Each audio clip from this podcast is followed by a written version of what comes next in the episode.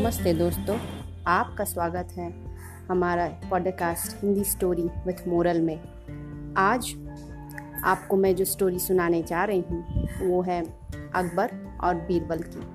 हाँ आज हम ये जानेंगे कि बीरबल अकबर के दरबार में कैसे आए। वो कहाँ से आए? तो चलिए शुरू करते हैं। एक बार की बात है, महाराज अकबर को पान खाने की इच्छा हुई। उन्होंने अपने दरबारी से कहा कि जाओ, पान लेके आओ। दरबारी बड़ा खुश हुआ कि मुझे ये अवसर मिला है। मैं महाराज को बहुत ही अच्छा पान खिलाऊँगा। उसने पान वाले के पास जाकर कहा कि मुझे एक स्वादिष्ट और हर चीज़ से भरपूर पान बना के दो, जिसमें चूना, कत्था, हर चीज़ बहुत ज़्यादा होना चाहिए, ताकि महाराज को उसे खाकर आनंद ही आ जाए। पान वाले ने हर चीज़ थोड़ी ज़्यादा मात्रा में दे दी। जब ये पान महाराज ने खाई तो उनकी ज़ुबान चूने की वजह से थोड़ी थोड़ी जलने लगी।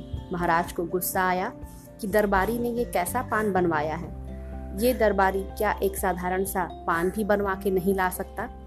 महाराज ने दरबारी से पूछा कि तुमने ये पान कहाँ से बनवाया है? दरबारी ने बहुत ही खुश होकर कहा कि पास वाले पान वाले से, महाराज। दरबारी ने फिर जवाब दिया कि मैंने उससे कहा था कि बहुत ही अच्छी तरह से पान बनाए, सब कुछ ज़्यादा ज़्यादा डाल के। अकबर ने सोचा, निहायत ही मूर्ख है ये दरबारी। फिर अकबर ने दरबारी से कहा, जाओ, वहीं से एक किलो चूना मांग के लेके आओ। दरबारी के मन में शंका हुई कि अकबर एक किलो चूना क्यों मांग रहे हैं? फिर भी दरबारी की इतनी हिम्मत ना थी कि वो अकबर से जवाब कर पाता। वो चुपचाप गया उस दुकानदार के पास। पर उस दुकानदार ने अपनी दुकान बंद रखी हुई थी। वो घर गया हुआ था खा के विश्राम करने। अब बेचारा दरबारी क्या करता?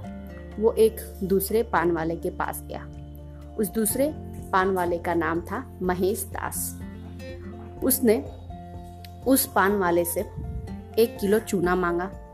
महेश दास ने सोचा कि एक किलो चूना ये दरबारी क्या करेगा? उस दरबारी से महेश दास ने पूछा, भाई साहब क्या बात है? आप एक किलो चूना इस मौसम में क्या करेंगे? तो दरबारी ने सारी कथा कह सुनाई कि महाराज ने उनसे पान मांगा था और मैंने किस तरह पान ला के दिया और फिर महाराज ने मुझे फिर एक किलो चूना लाने को कहा है।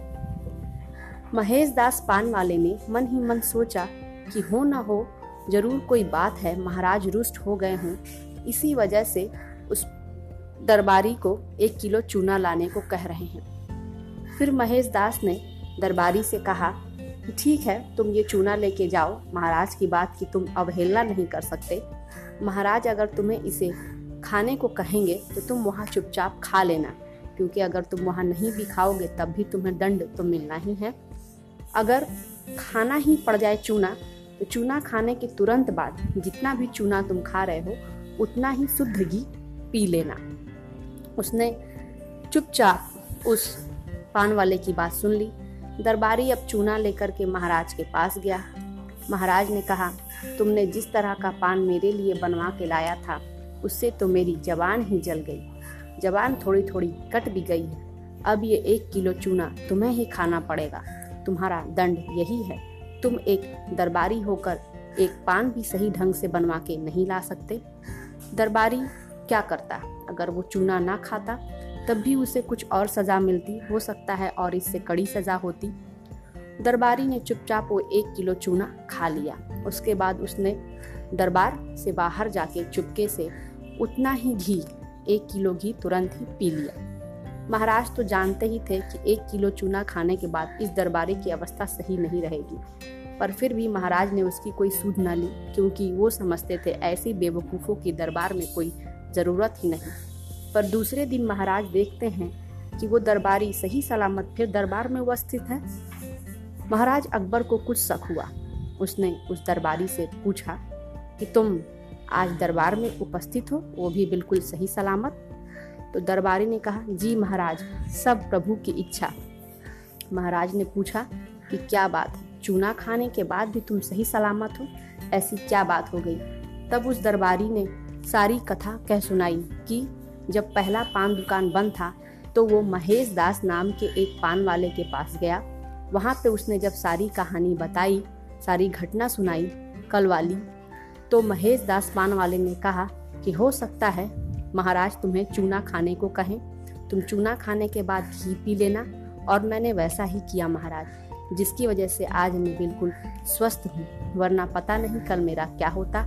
महाराज ने जब इतनी सारी बातें सुनी तो उन्हें यकीन हुआ कि ज़रूर मेरे राज्य में एक ऐसा पान वाला है जो मेरे दरबार का अधिकारी हो सकता है। उसकी बुद्धिमता बहुत ही उत्तम है। वह पहले से ही भाप गया कि मैं रुष्ट हो चुका हूँ और मैं यह चूना इस दरबारी को खाने को कह सकता हूँ। उसने सिर्फ़ यह नहीं भापा कि मैं इसे खाने को कह सकता हूँ, परंतु उसने इस दरबारी की जान बचाने की युक्ति भी उसे तुरंत सरल भाषा में समझा दी, जिससे इसकी जान बच गई। यह दरबारी तो किसी काम का नहीं, पर वह चूने वाला, पान वाला महेश दास मेरे दरबार में होने के उचित हैं। तभी से वह महेश दास अकबर के दरबार का एक दरबारी बना और उस दरबारी का नाम बीरबल पड़ा।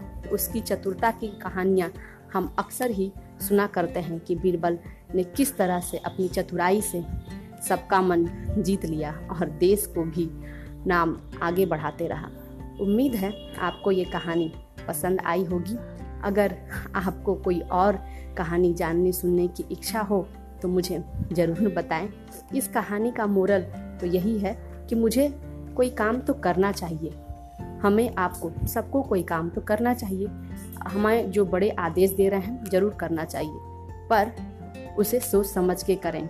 ज़्यादा ऊंच नीच करने जाएँगे तो फिर ऊंच नीच का परिणाम भी कुछ उल्टा सीधा हो सकता है।